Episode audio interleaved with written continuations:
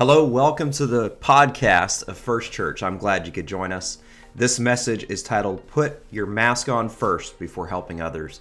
It was preached by our senior pastor, Timothy Wisnet, on Sunday, February the 27th. I pray you're blessed by this word once again today.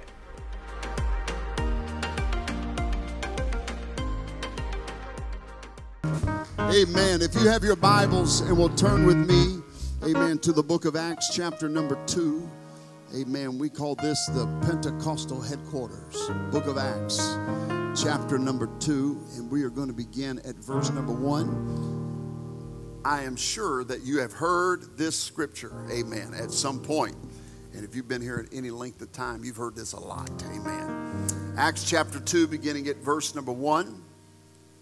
And I want you to read this aloud with me. Hopefully, some of you could even quote it, but I want you to do it with some gusto. Amen. I want you to, I don't want you to read it, amen, like you're standing in, in, in front of class unprepared. I want you to read it with a roar this morning. Amen. And when the day of Pentecost was fully come, they were all with one accord in one place. And suddenly there came a sound from heaven as of a rushing mighty wind and it filled all the house where they were sitting. And there appeared unto them cloven tongues like as a fire set upon each of them. And they were all filled with the Holy Ghost as the Spirit gave them the utterance. Amen. And that's what happened at Pentecost. Amen. God moved in such a great way, and the outpouring of the Holy Ghost came upon the church. Amen.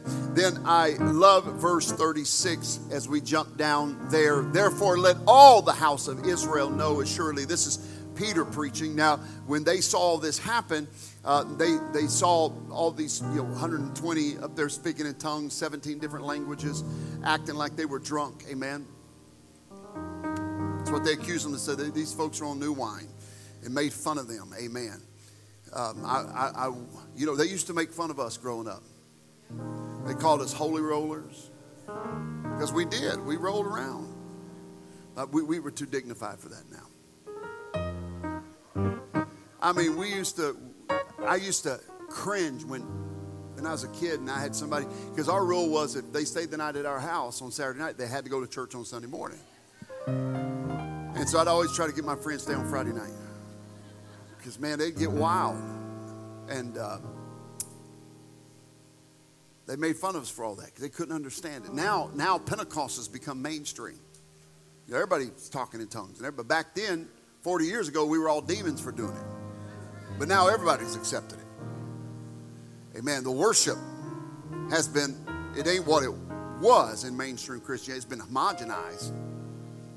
But they would have never done that 30 years ago in their churches, but they do now because Pentecost has arrived on a global scale. Amen. And we can talk about the pros and the cons of that. And so they saw this happening and they said they're drunk. And then, and then Simon Peter begins to preach and he preaches a fiery, red hot sermon. Amen. They prayed 10 days. The Holy Ghost fell and Peter preached 10 minutes. Now we flipped it in this generation. We'll pray 10 minutes and want 10 day sermons. But if we want Acts 2 power, we'd better have 10 day prayer. Amen.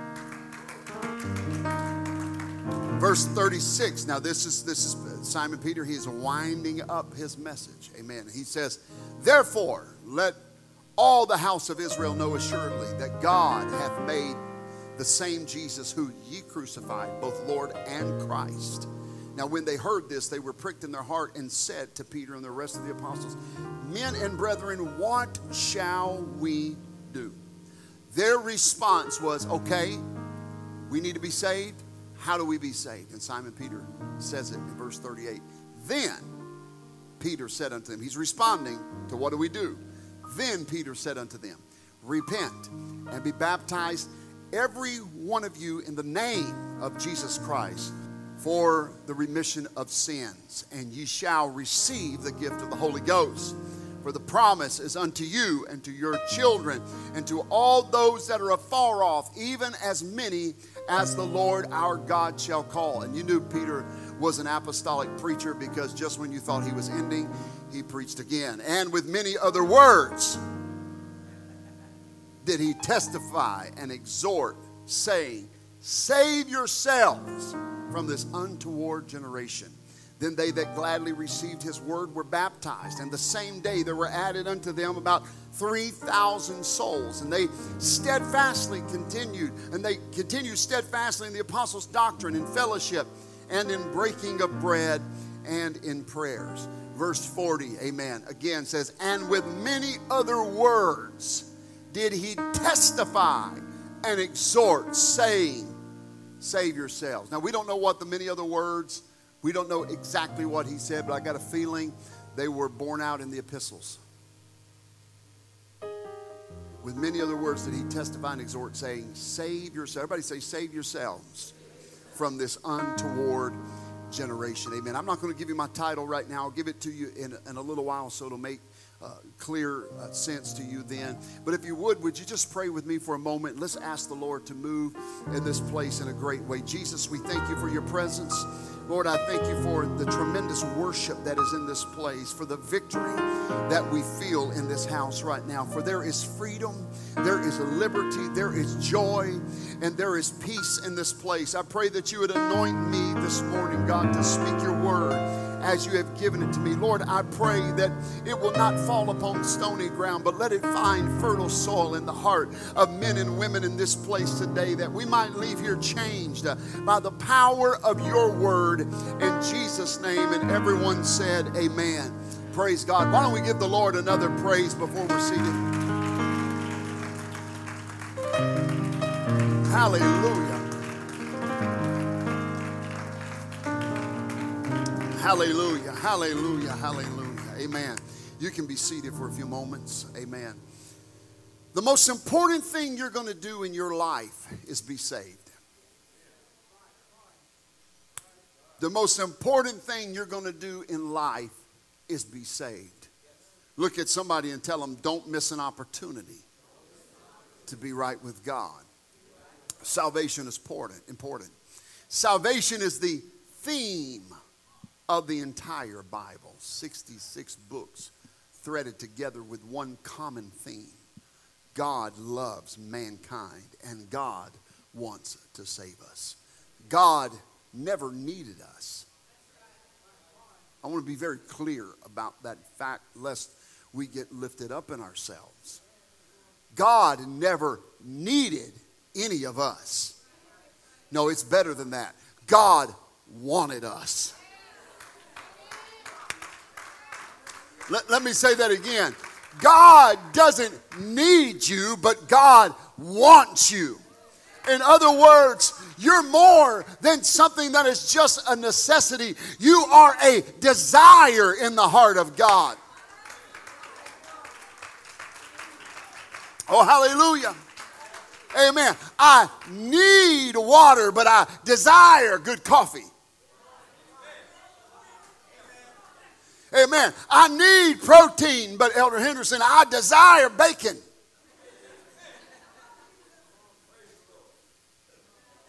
Are you with me?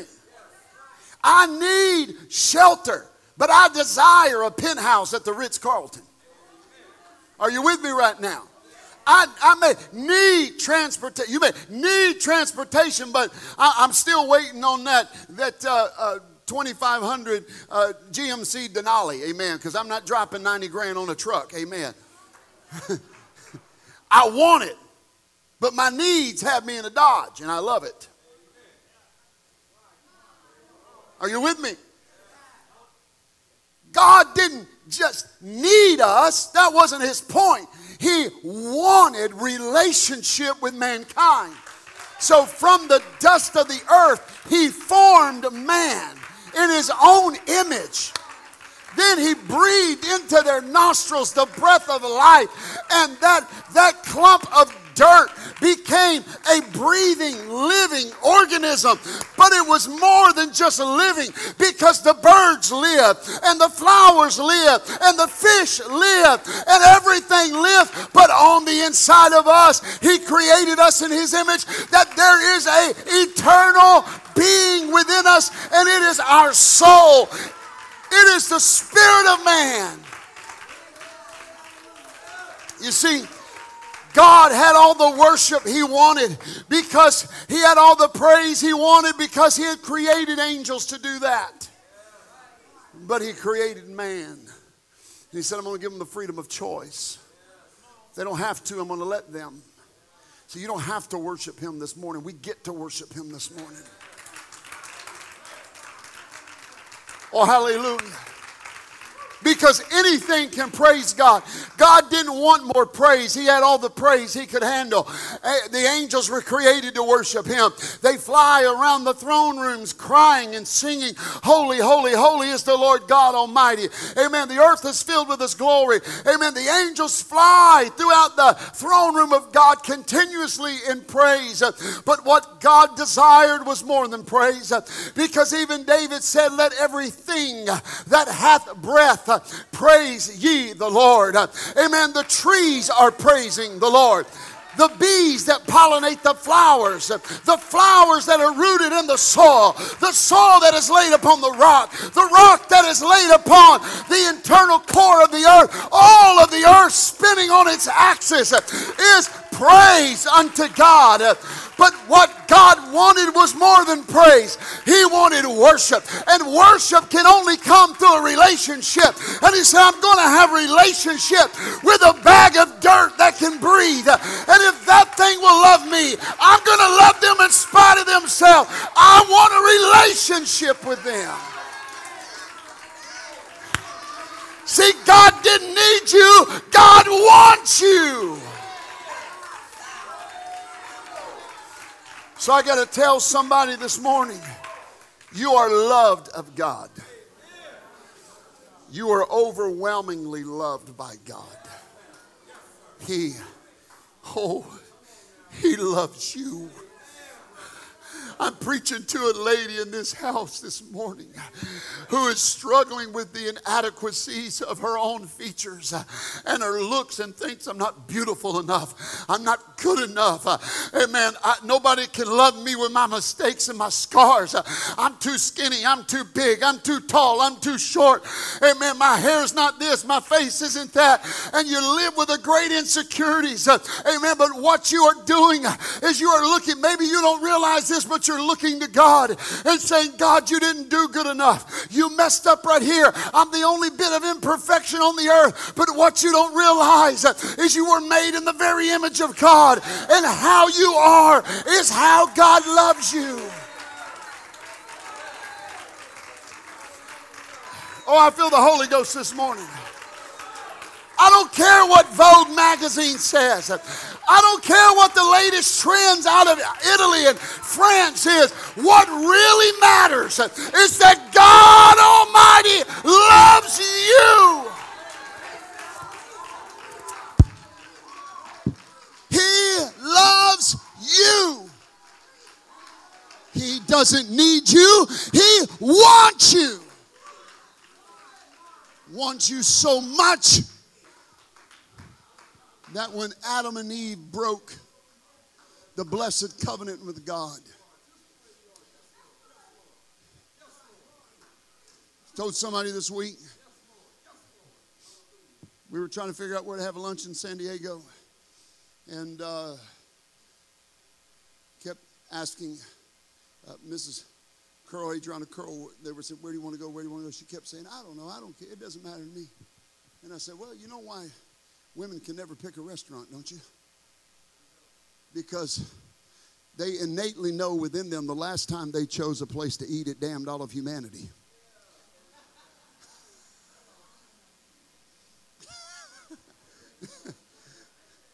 Look at somebody and tell them, you can laugh. That was funny.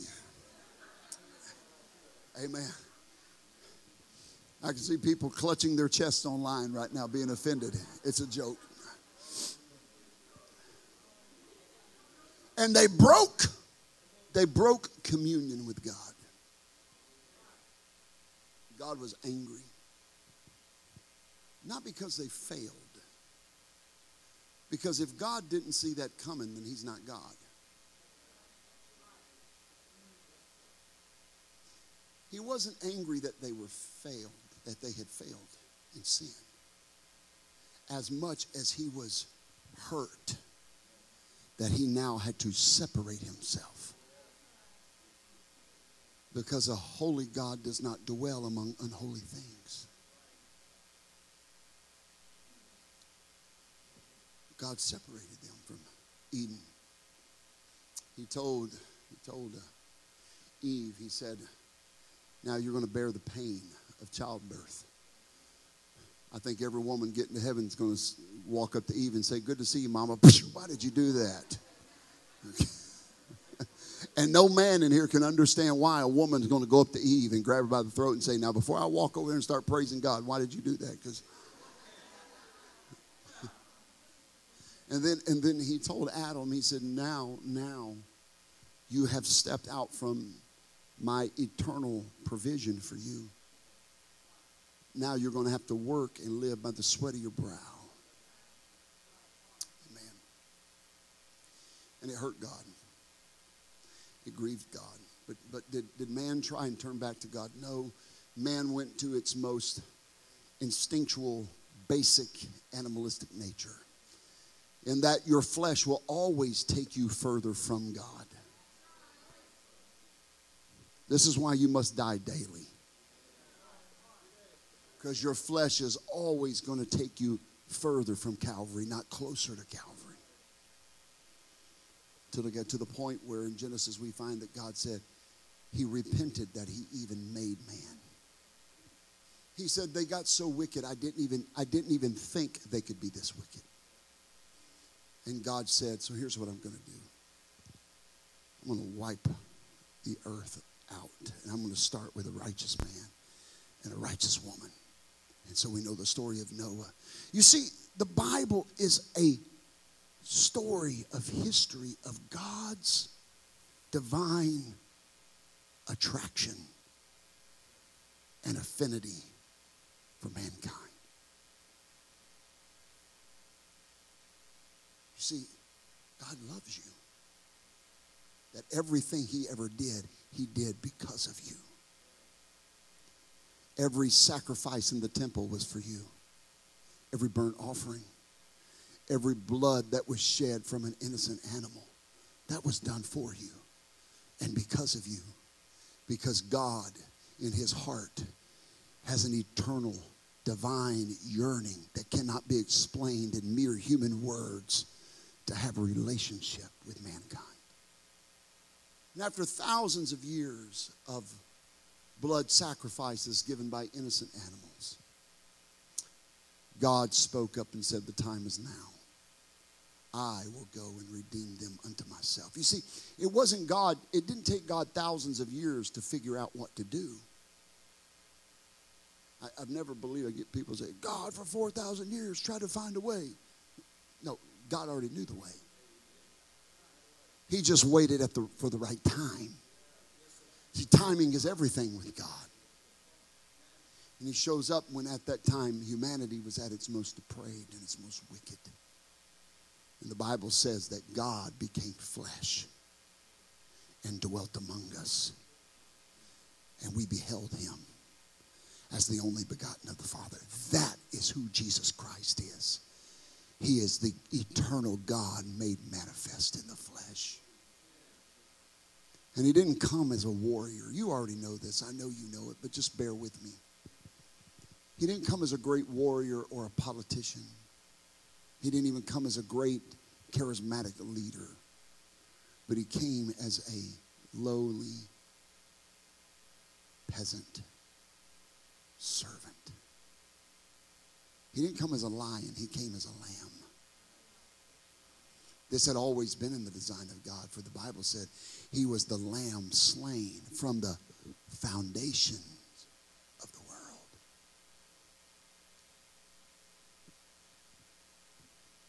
Your life is being designed by an all knowing, ever loving, merciful God.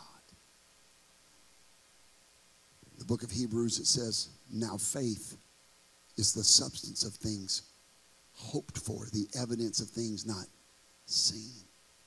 For by faith we know that the worlds were framed. The word worlds there does not mean cosmos, which is the Greek word for earth or the universe. That's not what he said. He didn't say, for by we know that the earth was framed. He said, for by faith we know that the worlds The word worlds there in the Greek translates to eon or time. For we know it that by faith that our time has been framed. Innocent people in a courtroom will stand up and scream, I'm innocent, I've been framed. I'm going to tell you, I'm guilty, but I've still been framed. I've been framed by the Word of God.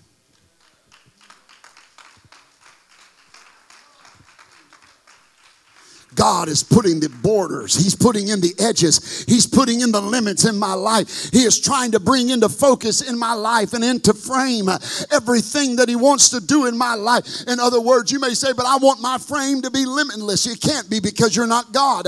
Amen. But at the frame, He can point and He can say, I'm going to bring you to this point and I'm going to take you to this horizon. And He can also point at the frame and say, Devil, you can't go any further than that frame because I have already.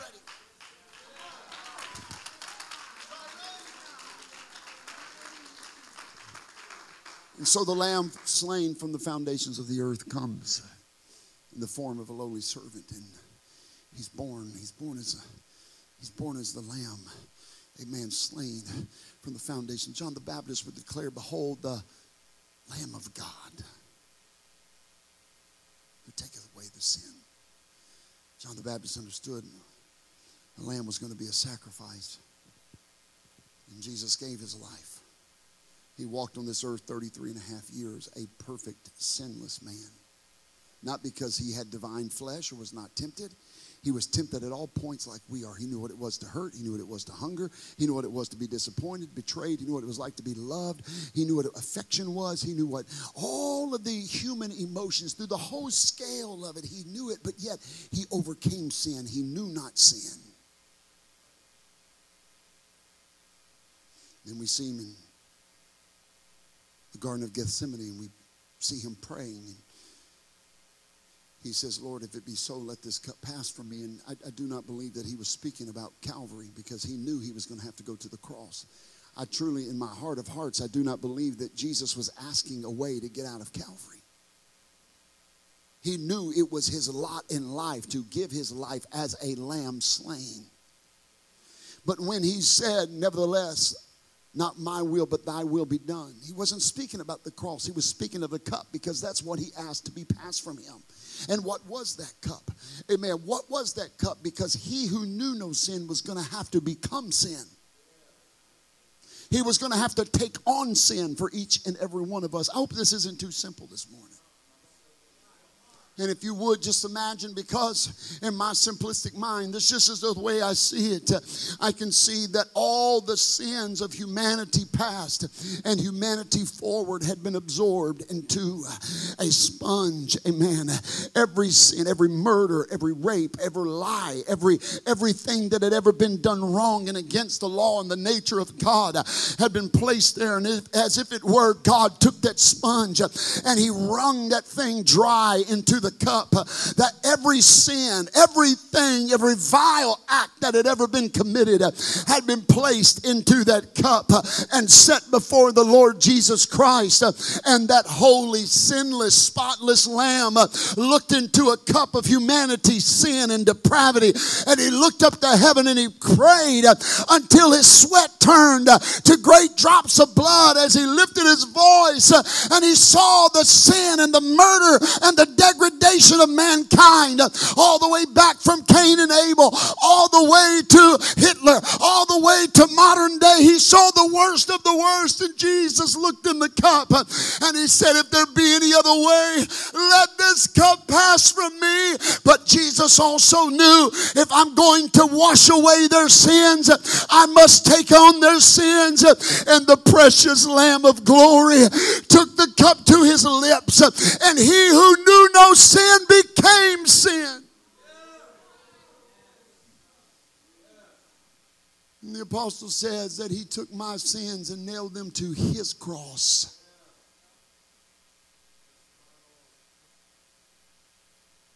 He died on that cross. Let me be very clear God did not die on that cross. Every Easter, I cringe when I turn on social media, and I, I think we mean well, but I see a lot of Christians saying, Today we celebrate that God died and rose again. Well, anybody with third grade education is going to tell you God can't die. Because if He's God, He's unkillable. But the manifestation laid down its life. That flesh died, but God didn't die. No, no, God in Christ didn't die. No, no, God, God in Christ put on a three night revival.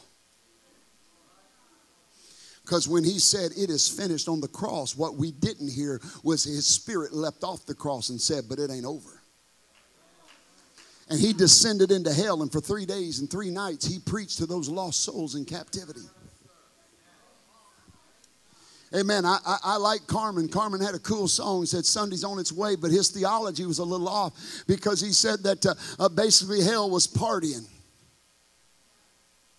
I, I, I don't know. Amen. You're going to have to. I don't know how hell could be partying when Jesus is down there preaching.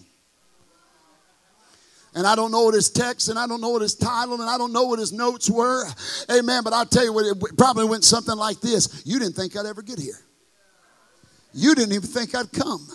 You tried to destroy me. You started with the first Adam. I'm the second Adam. You, you tried to destroy me, I, but I took my lineage through a harlot named Rahab. You tried to destroy me. You tried through Athaliah. You tried to wipe out the royal seed of David, and you got down to one little boy. And if you'd have wiped out that one little boy, I wouldn't be here today. But Satan, you messed up because my plan is greater than your plan.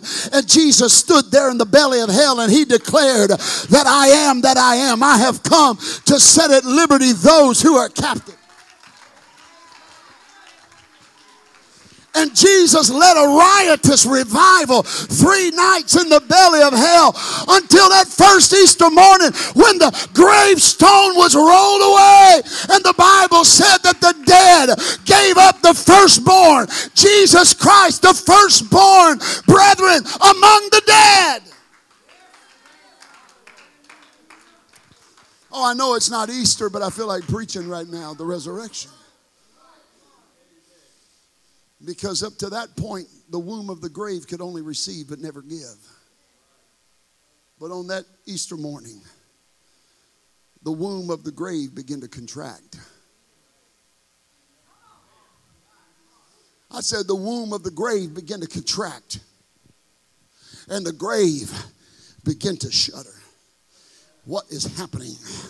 I'm built to receive, but not to give. And all of a sudden, the labor pains started hurting. And all of a sudden, the womb started contracting. Amen. And pardon if this is a little too graphic. Amen. But God sends an OBGYN angel, amen, to the womb. And he rolls away the stone. And there's a great earthquake. Amen. And Jesus steps out of that throne, out of that, out of that uh, tomb.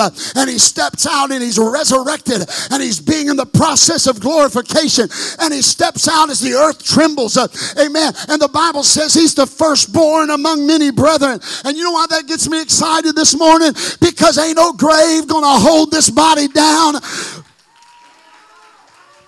Jesus was the firstborn among many brethren in the womb of the grave. I'm not going to die and lay in a tomb until my bones bleach for all of eternity. But there's coming a day in the moment, in a twinkling of an eye, at the last trump of God, the dead shall be raised incorruptible. Salvation is important.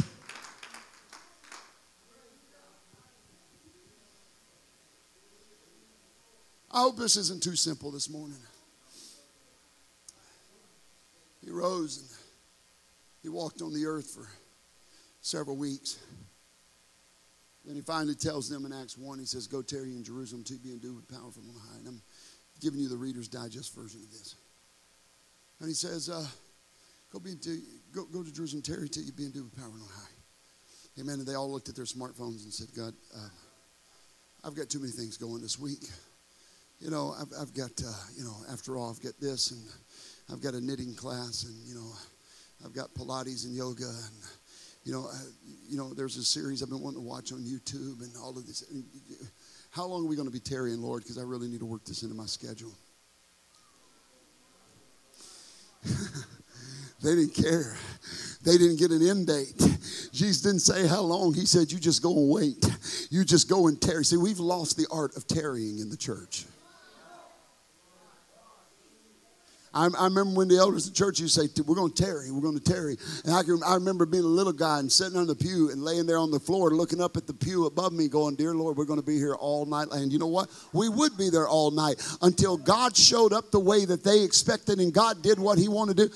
I can remember being in church, amen, till 12:30 in the morning on Sundays and Wednesdays because they wouldn't, and they wouldn't stop. They didn't let you go to the bathroom. You didn't get 15 bathroom breaks while they were tarrying. You laid there, you cried, and it always always wasn't out of prayer. Sometimes you were just miserable and hungry and wanted to go home. But they were still tearing and waiting on the Lord until God showed up and did what I wonder how many miracles we miss as a church because we got too many things to do. It's not in my notes. This is free. It won't cost you anything. But I wonder how many times we miss the miraculous because we are so programmed. Amen. That we got to start at this time and end at that time and we miss the miraculous because God is saying, if you really want it, wait on it, pray for it, tarry on it a little bit, seek it, go after it. Seeking you shall find, knocking it shall be open. I don't know about you, but I feel like knocking this morning. I'm going to knock till my knuckles bleed. I'm going to knock till I wear my fingers to my wrist. But I'm going to keep on knocking until I get what God has for me.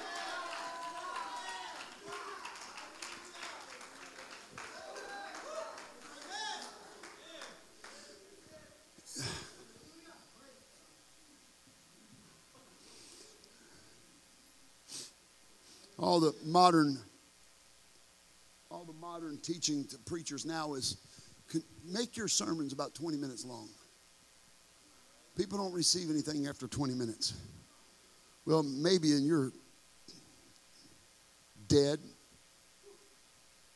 twice dead, plucked up by the roots church. 20 minutes is all they can handle. They got sermonettes for Christianettes. Maybe over there at the first church of the Frigidaire where many, many are frozen and few are thawed. Maybe over there, a 20 minute sermon is what they need. But I'm going to tell you right now when the average Hollywood movie is an hour and 58 minutes and nobody leaves their chair, I got to ask the church, why do we get upset when a preacher goes 50 minutes? Either we get an appetite for God that is stronger than they've got an appetite to be entertained. I'm not talking about being long winded just to be long winded, but I'm talking about preaching until heaven moves and does what God wants to do.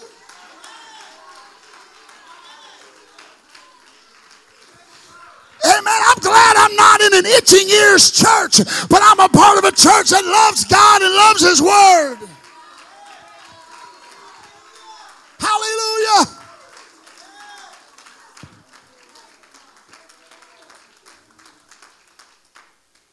I was somewhere preaching a few years ago, and the pastor, you know, God bless them, they try to run their service, you know, just, and I get, we, we want structure and all that. And he told me, he goes, man, worship ran a little long, and what, about four minutes over what we want, so we, you know, you, you got about 25 minutes. And I looked at him, I said, well, it's going to be a waste of your time then. I don't even get started after 25 minutes. I'm just warming up.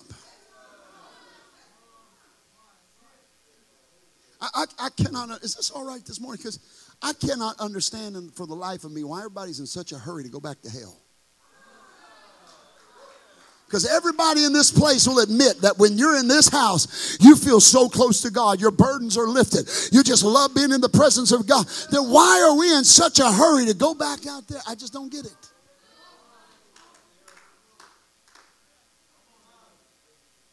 They tarried until they were endued with power from on high. And then we read in Acts chapter 2, verses 1 through 4, when the Holy Ghost fell upon the New Testament church. And people watched them speaking 17, at least 17 different languages. They marveled.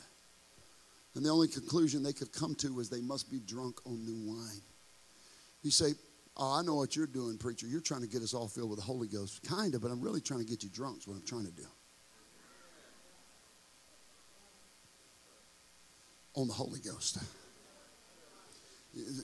Me- meaning that, see, see what intoxication is, is when your reality begins to skew. I need your I need your doubt to skew. I need the reality of your world to skew just a little bit to where you say overwhelmed, impossible, can't do it, defeated. Amen. I need the Holy Ghost to fill your life so strong that you start feeling 10 foot tall and bulletproof, like you can whoop anything in town and say, I may be sick, but I'm not out. I may be in the fight, but I'm not defeated.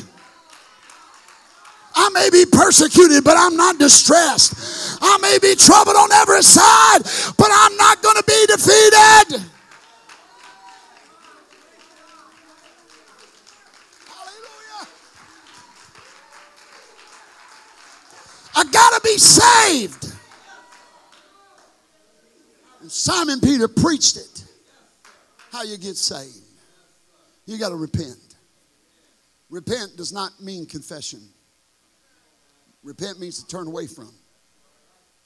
A lot of what we call repentance today is nothing more than lip service. We say, repent before the Lord. No, I'm sorry for what I did. Okay, well, I'm glad you confessed it, but repentance doesn't take place in the altar. It's not fulfilled in the, it begins in the altar. You confess it with your mouth, but when you walk out the door, some actions have got to happen to turn it around. Because repent literally means to walk in the opposite direction. If you were going north, you go south. If you were going west, you go east. If you were going up, you go down. You were going down, you go up. Where whatever you was, you ain't.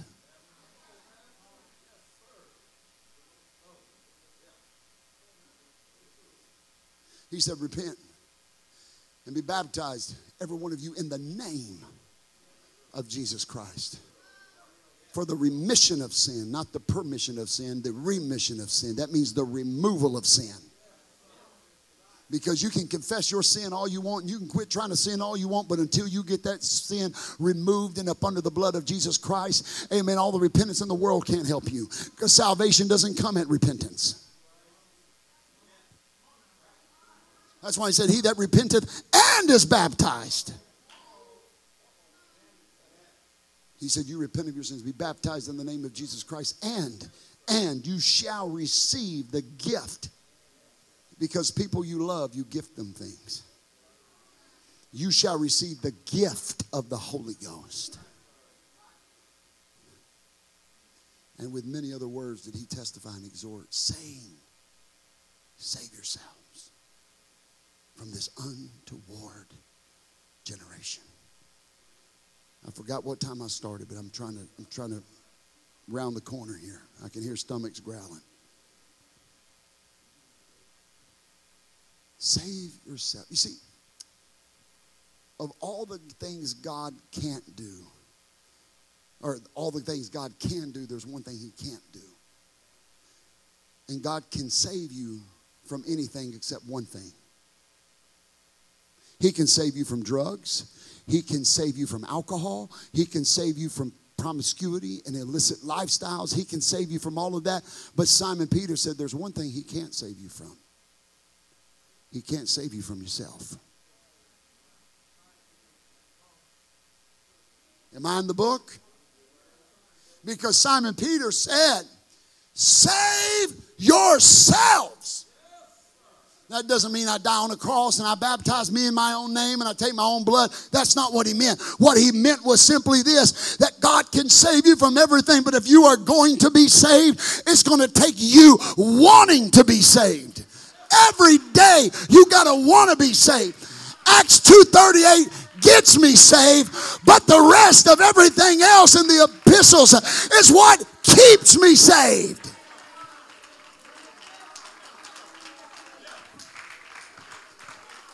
I'm saved in obedience to Acts 2:38, but I stay saved by being obedient to every other word in the book.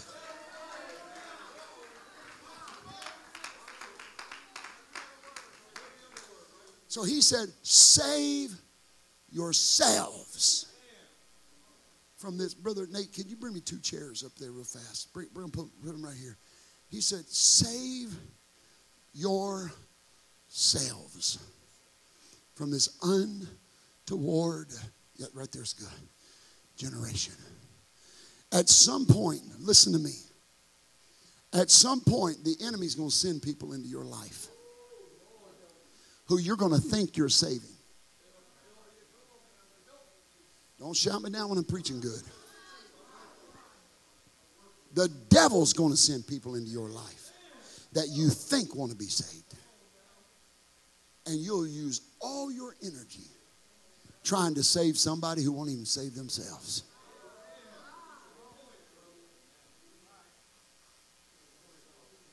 Now, from this point on, I just want to qualify one thing in my message. I believe in evangelism. And I believe you need to be a soul winner and a disciple maker. But you need to pray for wisdom and discernment between those that want to follow Christ and those that want to waste your time.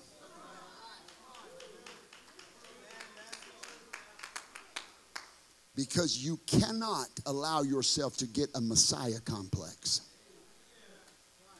that think you can save everybody. He said, Save yourself from this untoward generation. I have been meditating on this. The Lord has laid this message on my heart for quite some time. Matter of fact, I think I even told our ministers, I'm working on a message months ago. I'm going to preach called The One Thing God Can't Save You From. And, and it developed into this. And if you'll come with me, come here, Brother Reuben. I was sitting on the plane Wednesday. Can you open one of those up for me? You got two hands, I've got one. I'm sitting on the plane Wednesday, and, and, and I, am not saying this to, I need that little thing. Can you plug that in for me? You're smarter than me. And I'm sitting on a plane, and, and I, how many, how many's been on a plane before? How many besides me cannot stand those stupid announcements that they do? It's like they say, now to fasten your seatbelt, insert the flat end. And I'm sitting there thinking, how about raise your hand if you don't know how to buckle a seatbelt so we can all ask what's wrong with you? Right? How about raise your hand if you don't know how to buckle a seatbelt and we'll get a cane pole and just crack you across the thigh real quick? Because come on, everybody knows how to put on a seatbelt. And you got some people, Lucy, they'll just, they're listening like, really?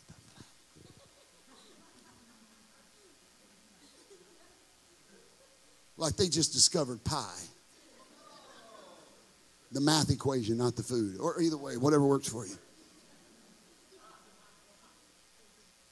And a stewardess, and most of them you can tell they're as bored as we are. Every once in a while, you get one of those uh, uh, really zealous uh, flight attendants, because you can't call them stewardess anymore. It's not PC. I don't know what they're going to call them after flight attendants. I think they should call them hostage takers. Amen. Because where are you going to go, right? Where are you going to go? And I'll have my headphones in. I, look, look, I, I, I, have flown over one and a half million miles in the last 20 years. So I know the speech. And so I put my headphones in and I'm listening to something. And every once in a while, you get that zealous flight attendant walk up and go,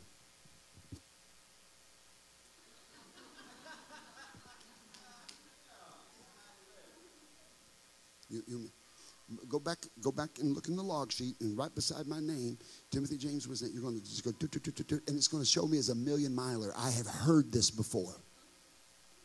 You know, we do the same thing in church. We can tune out the preaching saying, "Oh, I've heard this before."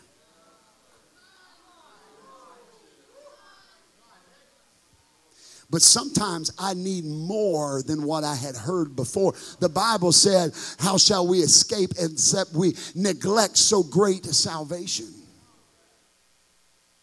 So I'm sitting there Wednesday morning and I'm listen, I'm tired. I went to bed about midnight, got up at 3:30, drove all the way to the Denver airport, and I'm telling you, it was a blizzard. I, have got pictures of it. It was seven, ten below zero. It was so cold that I couldn't even put my arm up on the window sills to drive because for one, I was white knuckling the steering wheel, and two, it was so cold I couldn't get enough heat on my arm. And so I'm sitting there like this, and the stewardess, and I've got my iPad out, and I'm, I'm reading a book on my iPad, and I pull one ear, headphone out, and, and, and I've got it just in case they want to say something. And I'm sitting there in the aisle seat. I'm sitting in seat 1F, which is my favorite seat. It is the very front seat of the airplane. On the right hand, on, would be right hand side facing the cockpit. You want to know why that's my favorite seat? Because I'm the first one off that cotton picking plane when it lands. I, my wife hates traveling. I want to be the first on and the first off. Why not last on? Because everybody take the, the overhead bins where I'm trying to put my stuff.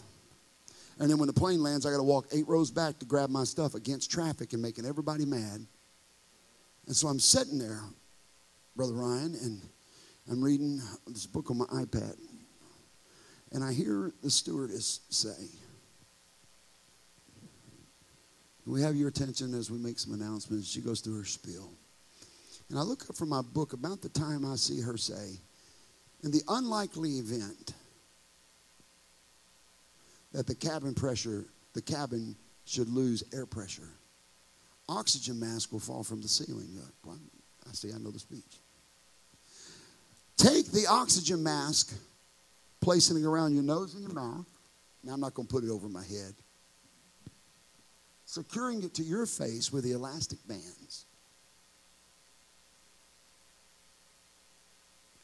Put it on you first before helping others.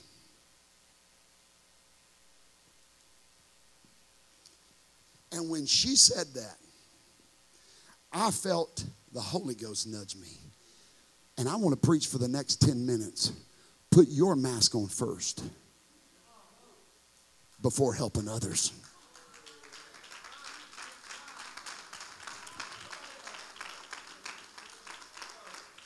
You better learn that the most important thing you're going to do in this life is making sure that you have saved yourself. Because until you've saved yourself, you can't save anybody else. My God, I feel the Holy Ghost right now. Oh, some of you, the enemy's got you so sidetracked. He's got you chasing rabbits down all kinds of trails to where you're neglecting your own walk with God. But I've come to sound a voice uh, of clarity in your life. Uh, seek Jesus first. Uh, put on your mask before you start helping everybody else.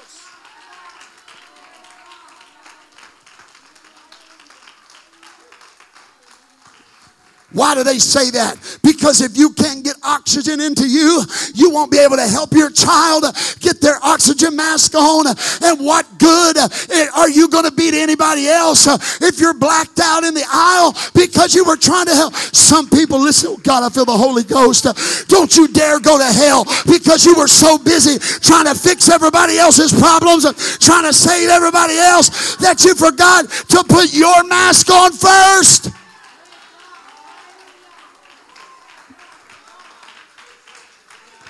What I'm trying to say is uh, get involved like you've never been involved before.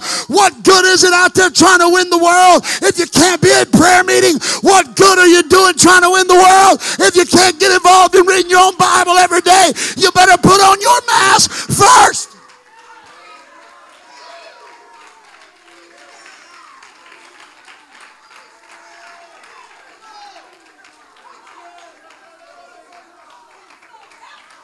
Jesus said, For what profited a man if he should gain the whole world but lose his own soul? I've come to preach to somebody this morning.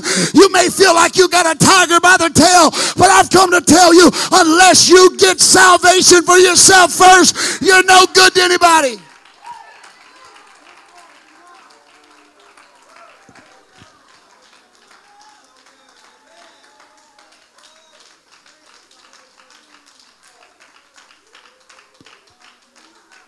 The first soul you need to win is your own.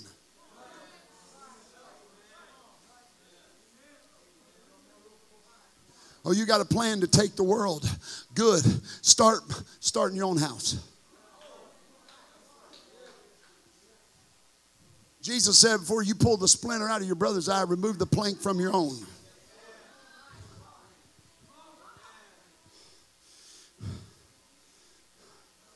Before you come clean in my house, make up your own bedroom first.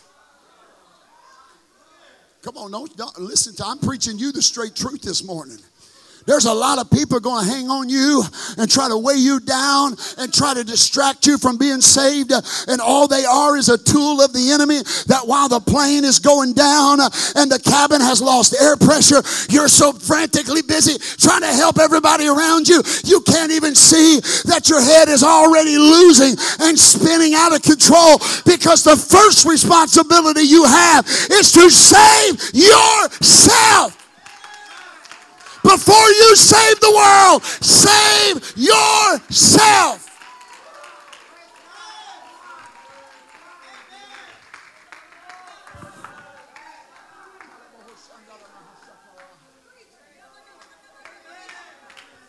When you have a confidence of your own salvation, you'll become the greatest soul winner this church has ever seen. I am convinced the reason why some folks never win anybody to the Lord is because they never truly believe they're saved. And if they're not convinced in their own salvation, they'll never be able to convince anybody else to be saved. I implore you this morning, put your mask on first before you help anybody else. Go ahead and lift those hands to the Lord.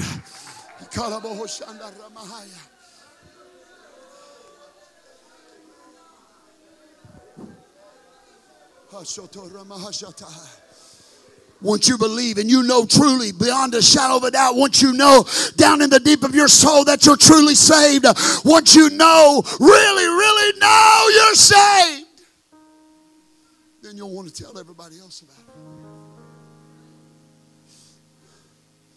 I'm not preaching this out of anger. I'm not trying to make you mad. I'm not trying to make you feel small. I'm not trying to upset you. I'm not trying to belittle you. Listen to me, listen to me, listen to me.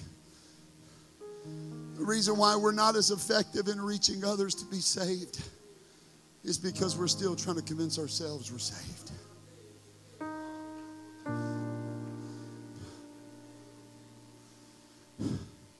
So this morning, I want you to put your mask on first. And then once you have your mask on,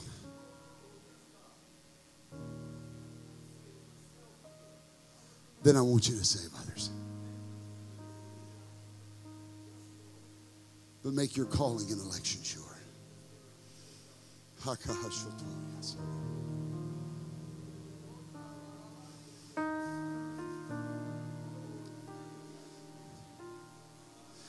Stand with me as I close. The Holy Ghost is here right now. Paul wrote to the church in 1 Corinthians chapter 9, beginning of verse 26. He said, I therefore run, not as uncertainly, so fight I, not as one that beateth at the air. I'm not shadow boxing. He said in verse 27, but I keep under my body and bring into subjection, least by any means, when I have preached to others, I myself should be a castaway. In other words, Paul said, I got to get my mask on first. Because after all I've preached and all I've done, I'm still in danger of being a castaway myself.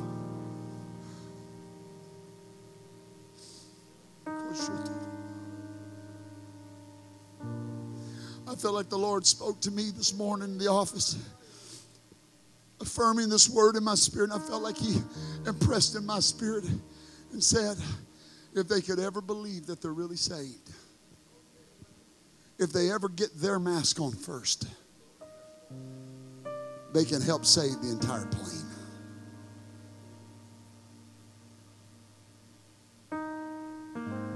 And I close with this. Brother Alonzo, there's a reason that the stewardess will say this. She'll say, although the bag may not inflate, oxygen is still flowing. You know why they say that, Sister Priscilla? Because they know human nature. They see a bag, it ain't filled with air, they're going to panic. Think mine's not working, pull it off, and kill themselves trying to get their mask on. I feel like there's a lot of folks in this room, I don't know who you are. You have the mask on, but you're panicked because you don't see an inflated bag. And you can't help others because you're not truly convinced that there's really oxygen coming through that thing. Because you don't see the bag inflating.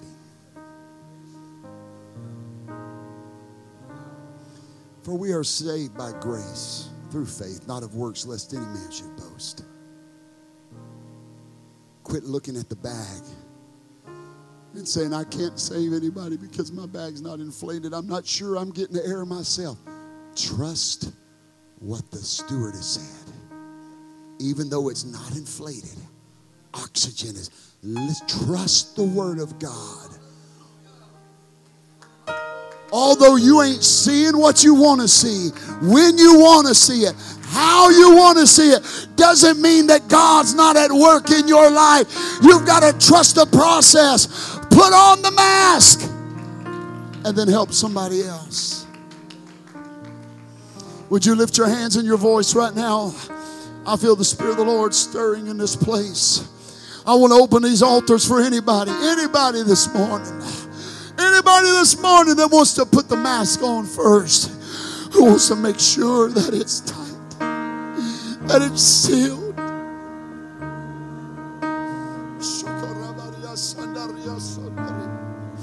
Come on, put your mask on first. Your mask on. You're going to help somebody, believe me. There's plenty of people you're going to help. You're going to help save people on your row. You're going to help save people in your family. You're going to help save people in your neighborhood.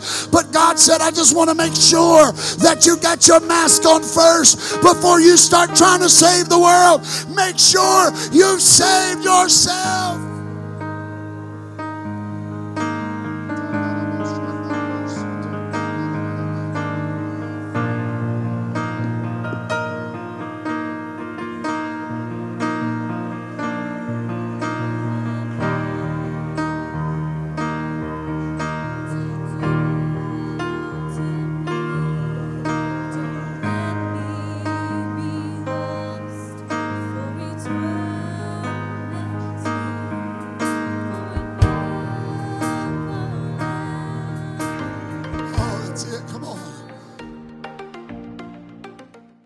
Thank you again for joining us, the podcast of First Church. We're so honored and delighted you could join us today, and uh, we want to stay connected with you. So please give us a follow. You can find all of our social links on our website at firstchurch.app. You can also download our mobile app from there, and we would love to stay in touch with you on Facebook or on Instagram. And we hope that we can see you again soon.